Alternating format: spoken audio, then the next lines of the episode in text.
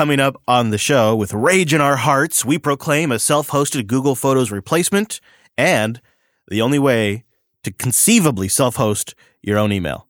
With a caveat. I'm Chris. And I'm Alex, and this is self hosted. I've been looking at buying my wife a Nintendo Switch. Now, I know that you've got one, but I can't find them in stock anywhere. And I'm trying to decide between the Switch Lite and the Switch, like, full version. Talk me through these options. This is perpetually the problem with Nintendo. I, I can't believe they still are having stock issues. I know they sell very well, but I, I always wonder if this is like part of Nintendo's marketing strategy to intentionally always leave high demand. Um, so yeah, we own a few Switches in the family because um, you know sometimes it's more fun when you have multiple Switches. It really comes down to this: if she's going to have it docked most of the time, I don't think it matters. If she's going to carry it around and use it and actually play on the screen, the Lite looks kind of nice.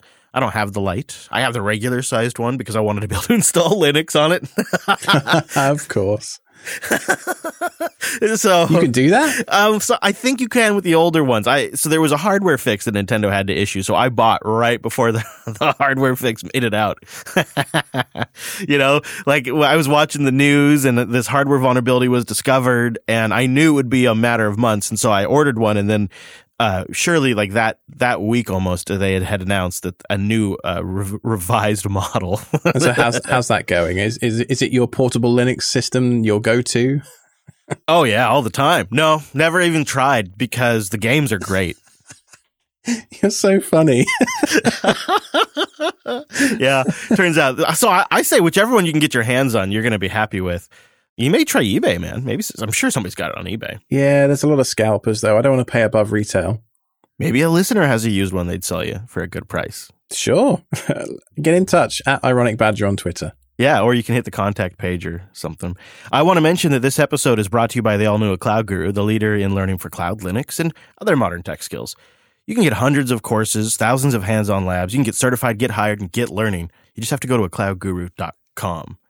Well, Alex, we have several cool topics to talk about. Cool. I, am dating myself there when I say that, but we have some some cool topics, Alex. Um, we thought maybe we'd discuss two big areas of self-hosting for the home, um, and photos being one of them, especially with uh, the news about Google Photos, which we'll get in get into later, and audiobooks, which you and I are both pretty passionate about. And there's a couple of different options, a couple of different self-hosted solutions you can throw at these problems.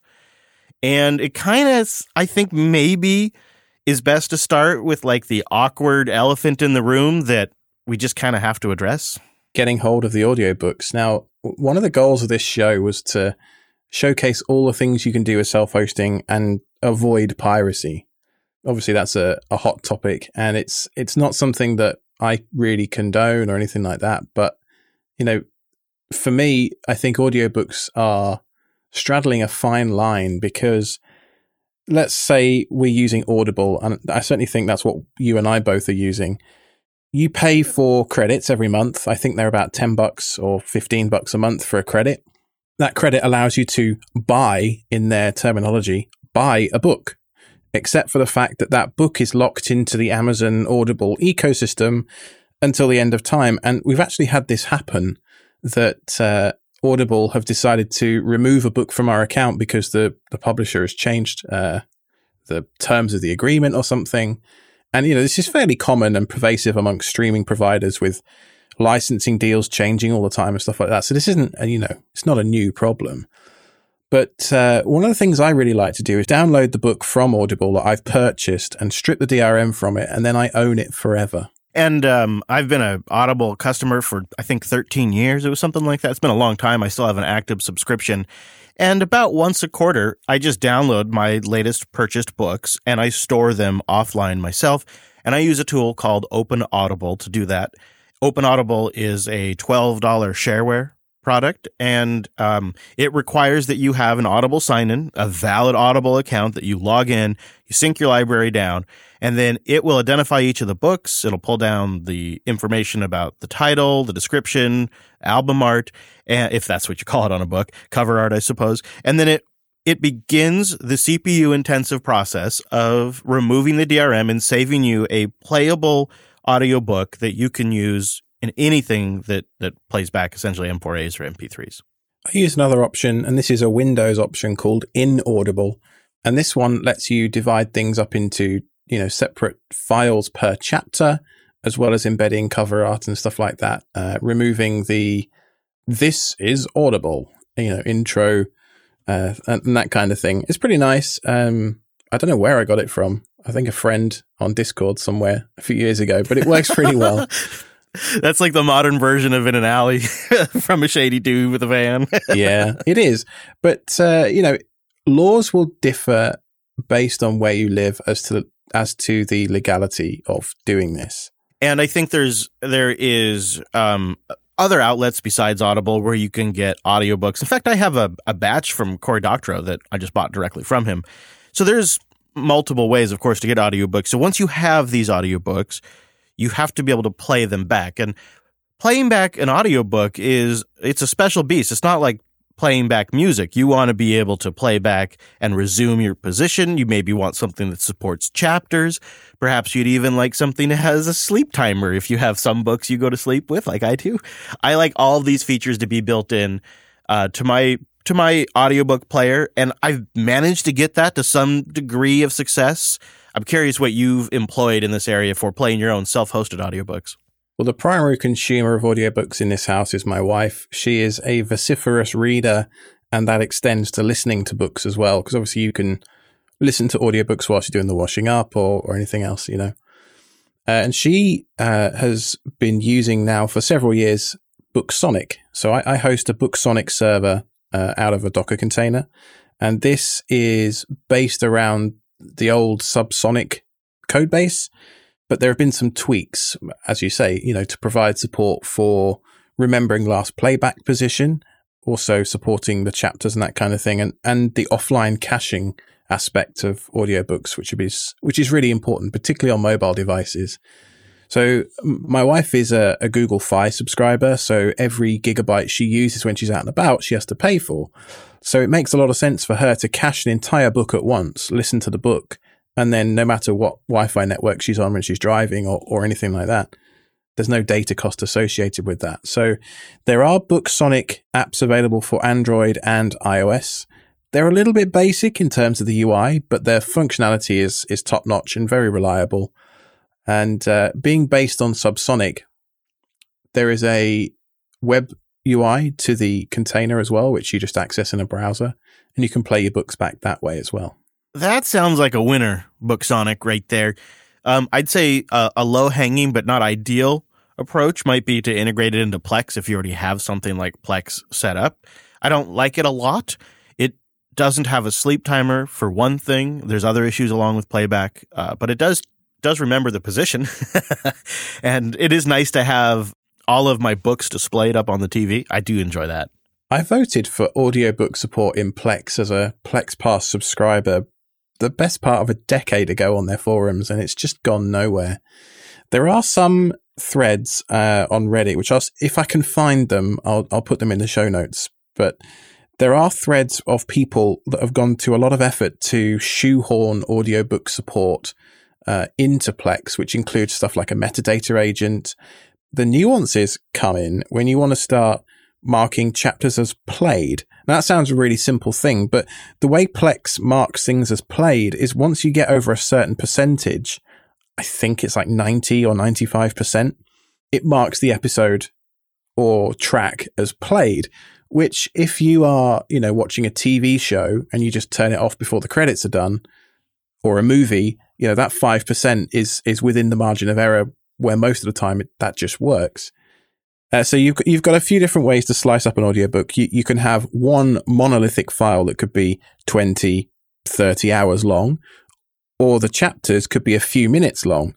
And so that margin of error suddenly goes from being, you know, on a, on a multi-hour file from being a, a big margin to being, you know, 30 seconds, which if you pause your, your playback within that percentage, Plex will mark that chapter as played and you'll miss that percentage of that chapter and it'll take you straight to the next one. So it's not perfect. Nope, not so much. Um, you can you can do it, you can get by, but uh, I don't think either one of us really recommend it. But staying on the topic of mobile just for a moment, on the iOS side, I really like and recommend Book Player. It plays most audiobook formats and MP3 audiobooks, obviously. It's an iOS app that has multiple ways to import the audio files into the app. It has some basic functionality like you'd expect, like changing the playback speed, sleep timer, but then it has some quality of life features too that I like. It has volume boost, it has smart rewind, and it has CarPlay support. And I really appreciate that. It's just called Book Player, one word on iOS. And something else that I think is really great about it is it is GPL 3. So it's open source, it's on GitHub. And um, I think that's just nice to see on the iOS platform as well. Book Player, one word, and um, geez, it's got a pretty, pretty good four four point eight rating. I hadn't really uh, t- paid attention until I was looking at it for the show, but that's pretty good. Almost a five star rating for an app is pretty rare. Book Player, if you're on iOS, check that one out. I'm looking at another one, and this one does plug into Plex, and it's called Prologue. Oh yeah, which advertises itself, and this is iOS only, unfortunately, for me being an Android kiddie. Uh, this one advertises itself as the ultimate audiobook player for Plex on uh, on iOS. So, a couple of options. Yeah, and I have this one. Um, I actually haven't used it very much because I kind of just cooled on the old uh, using Plex for audiobooks approach, anyways. But I I think uh, you know maybe after the show I'll give Prologue a another shot because I actually have the app already installed. Just hadn't really given it a shot yet, but it looks really good. The UI is pretty tight, um, and it claims, and this is why I got it, Alex, is it claims to solve that playback percentage issue that you were talking about. Yeah, that's good. It's if it solves that problem. That is the biggest problem with Plex and uh, an audiobook playback. But what about on the Linux desktop? Is there anything there? I like Cozy. I'll link to the FlatHub uh, installer if you want to give it a try. It's a minimal, modern looking audiobook player. So go in with expectations set to minimal, but it does the basics, right? It listens to your DRM free books. It has a sleep timer. It has playback controls for each book. So you can set them per book. I like that. And uh, it, oh, it also allows you to do multiple storage location support. That's kind of nice. I have had scenarios where I've needed that before. And, you know, I like this offline mode. So you can just store something on internal storage. This, I think, will also be a good mobile app for like the future convergence where you have uh, Phosh driven Pine 64 mobile devices. I think this may actually end up being a a mobile audiobook player in the future as well. I'm sure those three people that do that will be really happy. yeah. Well, and then yeah, and then their audiobook player will work on their desktop and their phone because it's the same one. oh, I'm sorry to those three people if I've upset you. Linode.com slash SSH. Go there to get a $100 60 day credit towards a new account at Linode. And you support your boys here at the Self Hosted Podcast. Linode is our cloud hosting provider. We spin infrastructure up to test on the show, but it also runs the back end cloud infrastructure of Jupiter Broadcasting and all my personal stuff is on Linode. I started using them just over two years ago, and when it was time to take Jupiter Broadcasting independent, I said, let's build it on Linode. And it's been fantastic. And you know, one of the things I love about them is they're independently owned. They were founded on a love for Linux and open source technologies. Back then, it was user mode Linux, but of course, they've evolved their system over the years to take advantage of the latest virtualization and container technologies in Linux. They give you full backend access to your Linodes when you spin something up. I used that recently to actually re-image the OS drive of one of my Linux Linodes using their official how-to guide. And they have the tools that make all of that possible. I love that kind of stuff. On top of the virtual servers, though, they have object storage. Now, if you're thinking about building yourself a super fast static website, maybe for a resume, for yourself, for family, for the holidays, check out their object storage. I use their S3 compatible object storage to host the clips that I play on shows. So we will integrate the clips right into our show notes because our show notes are all written in Markdown. I can embed audio files in line that actually are hosted on Linode's object storage. You can use that for website assets. You could even use it as a quick CDN for your for your project's um, distribution. I mean, think about it. There's a lot you can do with S3 compatible object storage when you're not paying Amazon's prices. Linode costs 30 to 50% less than major cloud providers like AWS. So there's a lot of advantage to going over to Linode. Plus, when you go to linode.com slash SSH, you get that $100 credit. $100. And you also support the show. I mean, it's like a win win. So check them out. Linode is dedicated offering the best virtualized cloud computing. If it runs on Linux, it runs on Linode. And there's a lot you can do with that. You know, you know, just go check it out. And then tell me what you do. I've been asking people to tweet me at ChrisLAS, or you can hit me up on the Telegram. What are you doing with your Linode once you spin it up? Linode.com slash SSH. Thanks to everybody who supports the show and supports our sponsor by going to linode.com slash SSH. Time for some feedback. Don't forget you can send in yours at selfhosted.show slash contact. Our first one comes from Jeff. Yeah, friend of the show, Jeff. He writes in, he says, I have an Ubuntu machine serving dual purposes as my home server and HTPC. Uh, this is a Chris side note. This seems to be a really super common setup. And if you think about it, if you really only have budget or space or whatever for one computer, why not make it like a Kodi playback or a Plex playback machine and a server. Or he lives in California where electricity isn't cheap. yeah, although he does mess around with some solar, so he might be able to figure that out. Uh, but uh, he goes on to say, I'm running the Nextcloud Snap in the background with Plasma 5 as my TV front end. Since Ubuntu's app completely breaks on me every time I use, use Ubuntu seriously. is I'm looking to rebase my system on something else. I would like to move to Nextcloud to a containerized setup but I failed to properly even set up the most basic Docker images in the past. My biggest hurdle is understanding the database stuff and how they can connect. Not being able to just navigate file structure and see the files, well, it breaks my brain. And plus, I'm using the Nextcloud Snap I'm going to have issues moving the files out of the bar- of the database buried in the Snap itself. well, by default, Nextcloud does use SQLite for data storage, so that's kind of built into the container. You can also link a database of MySQL as well, so maybe that's what you're thinking of. I, I wonder if it's only him and a couple of family members, like he says here in the email. Does he need to have a more robust database? I appreciate there's a performance difference, but there's also the simplicity. I mean, this must be what the Snap is using already now that I think about it. Yeah, it must be. And and to be honest with you, this is uh, this is one of my issues with snaps as a whole on the server. Right, I appreciate that snap install Nextcloud is very easy, but it's also, dare I say it, I don't want to sound like gatekeeper here, but it, it, it's almost too easy. But couldn't you make that argument for Docker? Well, uh, maybe, maybe you could. Um, but I think there is a difference, right? W- with a with a snap, the the data is kind of baked in and it's a it's a not as much of an industry standard as, as Docker is. Oh, and with Docker you have the data external of the image and so you could blow away the container but the data remains. And also there is an official Nextcloud Docker image with decent documentation that talks about volumes right from the get-go whereas a snap is this kind of and I, I'm really reluctant to, to to bash on snaps so hard, but they're just a black box. And I've had to help several people extract data from snaps that got things up and running that they didn't really understand what was going on under the hood, which is great. And I think in terms of enabling people to, to do stuff that they wouldn't otherwise do is, is a good thing. But the flip side of that is that you don't necessarily plan well enough to, uh, you know, a, a data storage strategy, which volume is going to go explicitly where, all that kind of stuff. Yeah, and with Docker Compose, you kind of have this reference guide you can go back to to see how you built things and where you specified the that the data volume was. Um, and if you build a snap and you create the YAML file that does all that, you would have that those same insights. Uh, but it's just a different workflow. He goes on to ask a question that I, I think maybe we could we could kind of help him with here. He says, "Do you guys have any tips or resources to learn about this stuff as a home user level?"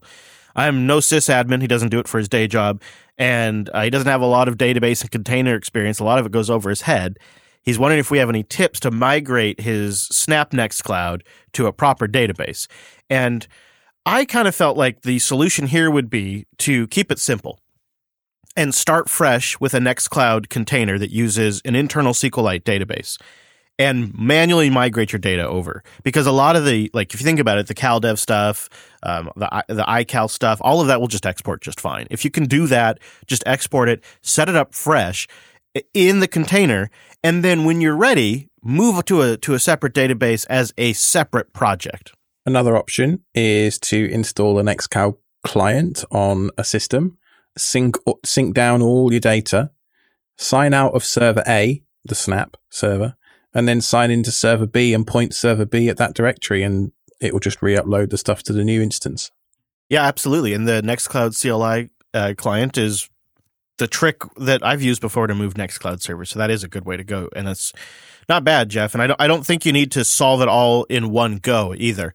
Uh, if you're talking ten users or less, you may find that the SQLite performance is perfectly adequate, especially because he talks in here about maybe using a Linode credit to build something and, and maybe set it up there.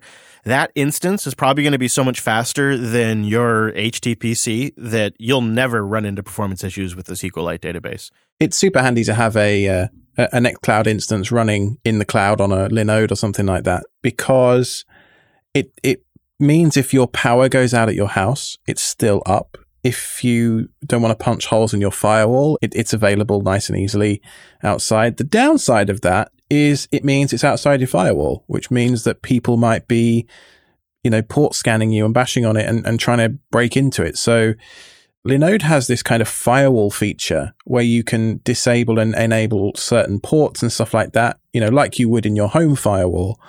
Um, so I'd recommend using that if you're going to put it in Linode just to lock down the attack surface as much as possible. And then also consider from a data strategy standpoint now, now you have your home system and you'll have an offsite system and now you can sync between them. So you could you could back up your Nextcloud Linode instance locally to your HTPC and if you have some really valuable stuff on that HTPC like configs or whatever, you could now back that up offsite to Linode. So there's some data security advantages you could now also employ.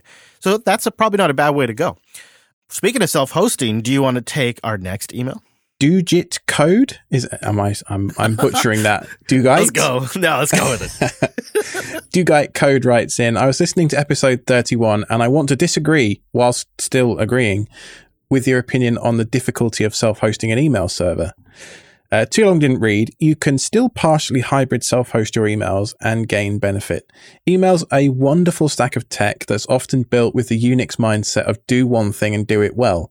And this is why I often encourage people to at least self host a receiving email server whilst farming out the sending portion to an SMTP relay like Mailgun or Amazon's SES. You know, this is why I actually did contact MailRoute and I said, you guys should become sponsors of our shows because I really believe this setup is actually solid. And every time we fail to mention it, I think about it after the show. Because if I was going to host my email, and I've been thinking about it sometimes, I would do it exactly like this. I would have MailRoute sponsor our show, guys, right in front of my email server. And that would do all of the nitty gritty sending and receiving and the spam checking and all of that. It would be up when my home system is down. It could do a queue. It would deal with all of the domain blacklist issues. And of course, they're a known good provider at this point because they've been around forever. So if I were going to build email today, I would set up a LAN server that only receives email from the MailRoute service. It doesn't receive email and the LAN. It could receive email from the LAN. You've got to wonder how long it is before Google cancelled Gmail, don't you? No, never. Never going to happen from an advertising perspective. I, I know that, but no. You know what? You know what? I've been thinking about Gmail. It's really about it's about the mining because you, who doesn't have their receipt sent to their Gmail account? Everything you purchase that even if it's not through a, a Google Pay app or anything like that, if your email goes to your inbox, Google knows what you've been buying. That's so valuable. There's no way they'll ever turn that off. It's true. I'll tell you what, my mother in law's computer broke last week, and I, I reconstructed what computer I built for her four years ago through my Gmail inbox. So it's useful. Yeah. So uh, I I really like this hybrid email approach, and I actually feel like maybe I may start adjusting my future answer about self hosting email is do it, but just don't don't be responsible for directly sending and receiving email. And I, I can't believe I didn't think of saying this the last couple of times it's come up on the show because this is how I have built it for my clients in the past. This is just it's it's how I would it's it's how I would do it. And if you're willing to self-host your email, then you need to consider a good intermediary. There's MailRoute's one of them. There's other of there's like uh, Postini used to be one, but Google bought them. There's these that these intermediary services that become trusted, well-established players in the email ecosystem, and they provide the sending and receiving. They provide the queuing, and it's it's wonderful. That's why they should sponsor because you could you could very successfully set up a system like he's talking about. At the end of the day, though, you still have users that are relying on a service that really becomes integrated with their life. You know, when they're emailing attorneys or they're emailing people at their church or they're figuring out stuff for their kids' school, it's all happening on email. So even if it's just a few family members, when you start hosting their email, you you really discover how much email matters when it goes out. And that's a responsibility that you really have to take seriously. Yeah, it's a bit more serious than uh, I can't watch Plex. Yeah, or even a chat system being down, right? Because you can still pick up the phone and call, but the thing about email is it is a box of expectations and people can just drop an expectation in there. And so you can have people outside of your world that are sending an expectation into that inbox. And if your email is down and you didn't receive it, they still expected you that you got it and that you're going to be taking action on it. And it has domino effects. Very true. And now Brian writes in saying, Hey guys, I've been using Home Assistant for about a year now, and I really enjoy the Home Assistant segments on the show. Oh. I've heard you mention MQTT a few times and was wondering if you could tell me more about it and its benefits with Home Assistant. So, Chris, do you use MQTT for anything? No, I, I, that's why I really like this question from Brian because uh, I have like uh, Home Assistant FOMO a little bit, but I'm well. I mean, I'm almost two years into using Home Assistant now. I can't keep track anymore. I've never actually had the need. I've gotten close to setting it up, but I've never pulled the trigger. So I, I know you use it quite extensively. So I thought maybe you could kind of explain it to us since I'm obviously not as hands on experienced. I understand in the abstract, but I'd like to hear from you. I use MQTT for my Tasmota devices. However, more recently, I found that it's becoming less and less necessary in the Home Assistant world simply because the native Home Assistant API integration is becoming that much more mature. So, if uh, you know, a couple of years ago, when I gave that first talk at LinuxFest Northwest about Home Assistant and MQTT and that kind of thing, there weren't as many native Home Assistant API integrations, and so it was a, it was a lot more necessary back then. And so the thing that I use it for the most is for, I think, my Tasmota smart plugs. Whenever they are doing something, uh, they publish, you know, their the amount of current going through the plug, their current state, you know, the the last time they were rebooted. All of these things get sent to specific topics as messages. What other MQTT clients can do, of which Home Assistant is one of them, is they can subscribe to those topics and react when certain types of messages come in. So think of it rather than, you know, like the infrared remote kind of model where you, you blast out information in the hopes that somebody's going to be receiving it. MQTT is doing the blasting of uh, information, but it's also able to contextually figure out whether that message was received when it gets a certain response on a different topic. So you could have different states of things being received like a garage door, it could say garage door is currently open by publishing to a specific topic a certain message, that kind of thing. So it's it's useful when your IoT devices need a two-way kind of contextual awareness of each other. And I think the other nice aspect of it is it's essentially as lightweight as it gets. And it's not necessarily dependent to run over TCP, but it most commonly does and that that subscribe model means that a low powered device could only subscribe to the things that it, the topics that it absolutely needs to and so it doesn't have to maybe check in as often and run the cpu as much which saves battery life yeah and, a nice example would be something in the connected world where like my car tells my house to open my garage door and start my coffee maker or something like that. That's that series of events needs to send a bunch of messages across a various different number of APIs. And, and the idea behind MQTT was to unify those APIs behind uh, what's called a broker. So each of those devices, the car would publish a message to the broker under a specific topic, and then another device would be subscribed to that topic and, and react based on that message. And the nice thing is, is the car doesn't have to remain online because the broker holds the message, right? Correct. Yep. Mm-hmm. Also, another way to save battery life. It's nice if you have some LEDs, for example, and you want to know what color they are. You know, Home Assistant and other, you know, um, smart lighting systems are only as smart as the last message they receive.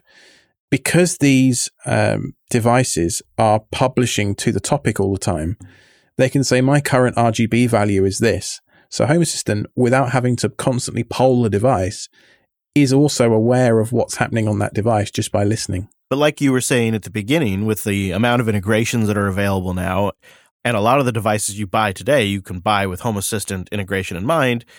I actually haven't been compelled to set this up yet, but I, I imagine there will be a future, some device, something I want to do that just simply works better using MQTT.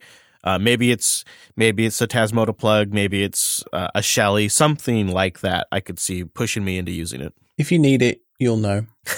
Our next question is about DNS. Do you want to take this one? Yeah, and uh, this is kind of this is kind of a good tie-in because everything on a network always runs a lot better when your DNS is in good shape. Ben writes in and he, he says he listens religiously, but he says we mentioned in our last show about hosting our own DNS. I'm wondering what you run and why. So um, I generally will. I mentioned it briefly. I'll generally self-host DNS on any LAN that I run anywhere for performance reasons, mostly because local DNS lookups that uh, happen over your LAN are faster than going out to your ISP or even all the way out to Google or OpenDNS. It's just a simpler, straighter shot. Doesn't even have to go out through a router. So that's one reason is performance. The other aspect of that, of course, is, is everything caches. That means that it has a lot of records. So if I go to a lot of the same places on on my machines, once one machine's gone there, I have those records locally, which also improves uh, performance. And um, additionally, I like to be able to resolve all of my uh, machines by name if possible. So a lot of times I'll use whatever solution ties and integrates in with DHCP. So that way, when the DHCP server issues a lease, it also then dynamically updates my DNS server with that new client's hostname. Not all DHCP and DNS systems do this, but if there's like a if there's an option in the LAN I'm using that's straightforward, I go that route there's a lot of ways you can do this. Sometimes it's dnsmasq, sometimes it's just something built into a router. It sort of depends on the hardware and equipment you're using. I don't have any religious like devotion to bind or, or anything like that. Alex, do you have a specific like DNS religion on your LANs? I wouldn't go as far as a religion. I mean, I, I run OPNsense uh, and I've run pfSense for a long time. OPNsense uses Unbound as its built-in DNS server, but to complicate matters, I also run AdGuard Home, which does DNS level ad filtering across my entire network. So the way I handle this is my DHCP leases hand out the IP address of the VM that's running AdGuard Home. AdGuard Home is then asked to forward any queries that it doesn't know the answer to to OPNsense, and then OPNsense forwards any queries it doesn't know the answer to to Cloudflare or Google or whoever. And the reason I have to do that is because I'm running OpenShift and Kubernetes clusters on my LAN and I want to configure the DNS overrides in Unbound because they know because the, the router has the the firewall has the knowledge of which IP addresses belonging to which VM and MAC address and that kind of stuff. But I also want the ad blocking capabilities of AdGuard as well because mobile browsing is just a dumpster fire without it. So uh, there's lots of different ways. There's no right or wrong way to skin this particular cat. I actually wrote a blog post on how to do this with um, Unbound and Pi-hole a little while ago, which I'll put a link to in the show notes. Yeah, and to directly answer your question, Ben, I at home am presently using Pi-hole and have been very happy with it. If you use it as your DHCP server, it also does that handy update of the dynamic DNS. Datadog.com slash self-hosted. Today's episode of Self-Hosted is sponsored by Datadog. They're the unified monitoring platform that gives you real-time observability and detailed insights into your Docker performance as well. Why not enhance your visibility into container orchestration with a live container view? And you can easily detect clusters that are consuming excessive resources, and you get an auto-generated map that shows you how everything connects together.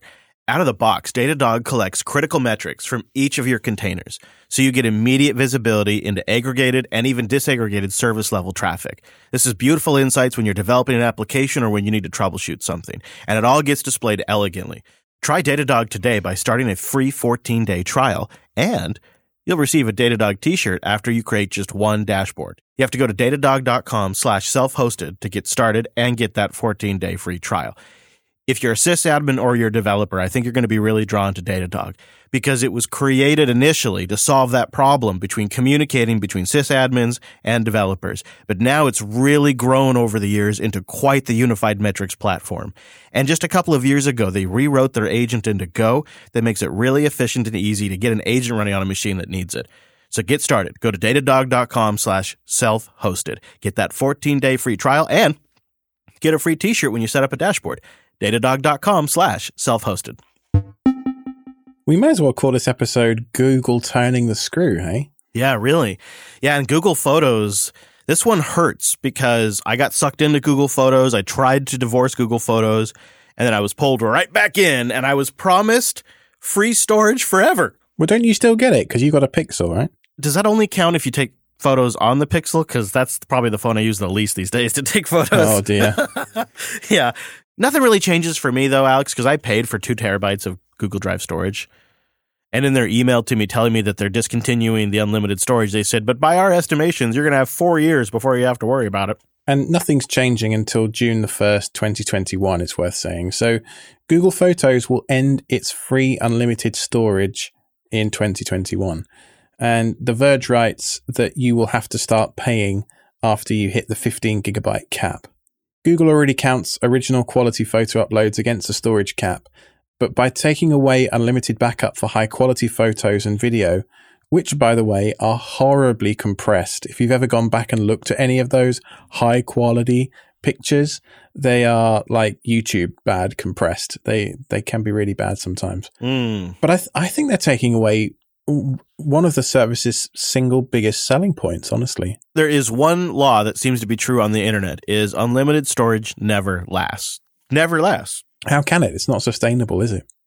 I mean if you think about how much just a single 10 terabyte drive costs you or me okay we're not buying it anywhere near the scale google are so they're not paying what we're paying but i've got three or four terabytes up in the cloud and i expect that to be highly available replicated across multiple regions and I mean, that's all transparent to me, but they, these are the assumptions I'm making about what Google are doing on the back end with the storage. It's not just one disk that I have to pay for the lifespan of. So there'll be some people that are using way, way, way more than that 15 gig. Some people will be using terabytes, video production studios, that kind of stuff. Yeah, I, I have I have a two terabyte Google disk myself just for that, you know, a little extra space on, you know, and I don't want to worry about it for a while. But seeing this news and just always kind of staying Google aware, you know, like you have to stay bear aware when you're in the woods. Well, when you're on the internet, you have to, you need to stay Google aware. And it has this issue coming up again has reminded me that I should probably start planning an exit strategy from Google Photos. Yeah, but you know, at some point in the future, you're going to want to just open a Photos app and type the word mountain and just get all the mountain machine learning pictures that they found. Or let's be real, I want to find pictures of Levi really quick. I mean, come on. He's a cute dog. I think it would be quicker for you to find pictures that aren't of Levi, probably. Fair play to you. Yes, very true. Uh, that's the holy grail of self-hosting photo managers is can you have search and object recognition that's competitive with Google Photos? That's something we've been asked with the from the audience. It's something we've asked ourselves and it appears that a project called PhotoPrism is promising to deliver just that actual object recognition automatically tagged and then available via search in a web UI. Similar, but maybe even superior to the Google Photos web UI. And Alex, I know you had a chance to try it out. So it does machine learning based on the TensorFlow library, and uh, I don't know, it's it's fine. It's it's no Google Photos, but it's certainly promising. They have a demo available if people want to try it out. I'll see if I can't get that linked in the show notes, but it's demo.photoprism.org. And you could go get a sense of how usable this thing is. And it worked. You can search for mountain and it will find all of the pictures of mountain, or you can search for dog and it will find all of the pictures of dog. Does this, I assume, just sit on top of a directory that you've passed through in Docker Compose? Yeah, so th- the first time you add a directory in through Docker Compose, you have to put it in a very specific place in order for PhotoPrism to pick it up. So uh, PhotoPrism expects it to be in slash PhotoPrism slash originals. And once it's given that path, so through through a volume by Matt in a container, you can obviously make that any host path on your Pi or whatever else is is running this. But you're going to need some horsepower. I've got a dual socket Xeon system running my server, and I've been importing my 50,000 images all morning, and it's now mid afternoon. We're still going, and we're only about 20% of the way through. wow. It's pegged every single CPU core. So my I have 16 CPU cores passed through to this VM. My load average is at 18. I thought it would be on the GPU to tell you the truth. This is going to take quite a while on the CPU. I don't have a GPU in that system, so maybe that's the problem. Oh, okay. Okay. Huh. So you throw a box with a lot of resources at it if you want to try out PhotoPrism. but you know, this is what you're paying Google Photos for, right? Or what you're paying the storage. You're not even having to pay for this aspect, but you know Google's doing something very similar. Of course, they're also collecting the data. What kind of appeals to me about PhotoPrism is it means, but in a good way, I go back to like the early aughts where I self managed my photo library and I self organized it in what's called a directory. no. and and then I just then I just throw something on top of it that does the image recognition. And I'll tell you why I'm kind of burned about the Google Photos pricing change. Google Photos came along and it was really good at the object recognition and the search. But Alex, it was not the only game in the town. I was paying for a commercial service where this small team of developers who I knew them, so I was I was comfortable with it. They had created a product that took your photos and created the search index for you. And they were put out of business by Google Photos because Google Photos was free. And they could not charge $8 a month for what Google Photos did for free, and they had to shut down. And they weren't the only shop that had to do that. So Google came along and they dumped their Google Photos product on the market. And then after they killed all of the competition, they're now charging for the storage after telling you you'd have a lifetime of storage. It's the Walmart effect, isn't it? And so that's why I think it is maybe worth a few steps back in features and functionality. Like I don't think PhotoPrism is going to like automatically generate those movies for you and suggest a book for you like Google Photos does, but it will give you a UI that sits on top of a directory of photos and searches and tags them. And of course, your mileage will vary depending on what computational method you use and how many photos are involved. nice thing is, is that we've got both options available to us. One is we pay for it with our privacy and you know that that kind of thing, and the other one is a completely free and open, freedom respecting solution. So I really hope that this project continues to improve and I'm going to see if I can contribute to it because photos really is one of the biggest pieces of, of, uh, our digital lives and um, and it's about you know it's it's about really capturing your memories. It's about capturing some of the most important moments of your life. So as life goes on you you you value those photos even more right? So they become more precious over time not less. Very true yeah. So, you know, Alex, I could see a future blog post and then a segment on the show where you or I have combined a auto backup from our phone to the file server that then goes into PhotoPrism that then also does a secure offsite backup. Like I could see a whole photo workflow future. Um, and so if anybody has any insights, if they're doing something like this, um, why not start collecting intel from the audience? Go to selfhosted.show slash contact. What's really interesting is I'm just watching the uh, the processes in HTOP running running around. Uh, PhotoPrism is is multi-threaded and it's it's taking up most of the space. But every so often I see Darktable CLI applying custom presets coming through. So I think it's using other open source software under the hood, Darktable, to render the previews and stuff like that. So it's I think that's pretty cool. That is really cool. That would be a combo I would use. That's so awesome all right, I think I'm going to try it out. So the only reason I didn't try it before the show is Docker sucks at packaging up for the latest Linux distributions. And so I'm in this no man's zone right now where Docker hasn't been officially packaged for the distribution I'm using. And it drives me crazy and it's actually making me want to switch to Podman. But that is a topic for another show. That's a hangover from several years ago when uh, Docker changed their semantic versioning to be monthly based instead and then they decided, oh, we're going to create our own Yum or apt repos, and then we're going to maintain them, except for the fact that new distros come out every six months, and then you need to create a whole new repo for that distro, and it's it's a perennial problem with Ubuntu and Fedora that uh, yes they just don't solve, and it really annoys me. and I thought, you know, I could I could use the the distributions packages, but I don't really like doing that. Um, I could sw- I could try switching to Podman, but I decided, you know what? I'm just I'm just gonna wait. I'll just wait. You know, Chris, have you uh, have you have you heard of this thing called uh, Arch? By the way, Alex runs Arch. it's just not a problem on Arch, you know. no, I, you're right. You're right. You're right. You're absolutely right. The funny thing is, is I I'm using the distribution of your employer, and you're using some hippie distribution because I'm on Fedora 33. Hey now, hey now. My server's Ubuntu. My desktop is Arch. Yep. My laptop is Fedora. So I don't care. You're not only a multi distro guy, you're a multi OS guy. You you really hold no platform allegiances. You just use what's best, and that's what I like about you. I, I try to. Uh, I want to mention our sponsor, a Cloud Guru, has a Python 3 scripting course for system administrators. If you need to develop some skills to write effective and powerful Python scripts, a Cloud Guru has a course that will have you completely covered. And beyond just the language itself, you'll go through full development processes, including project setup, planning, and automated testing to build different command line tools, all with Python 3. So go check out a Cloud Guru for that. We have a link in the show notes if you want to go directly to this Python 3 scripting for system administrator courses. I think you're going to like it. So we'll have a link in the show notes over at a Cloud Guru. It's Python 3 scripting for system administrators. Definitely worth checking out if you're getting in the Python game. Also, I want to mention our members, self-hosted.show slash SRE. That is our site reliability engineers that support the show and keep us on the air. You get a limited ad feed, so it's just the limited ads, just the ones we're contractually obligated to include. But you also get extra content. You get the post show.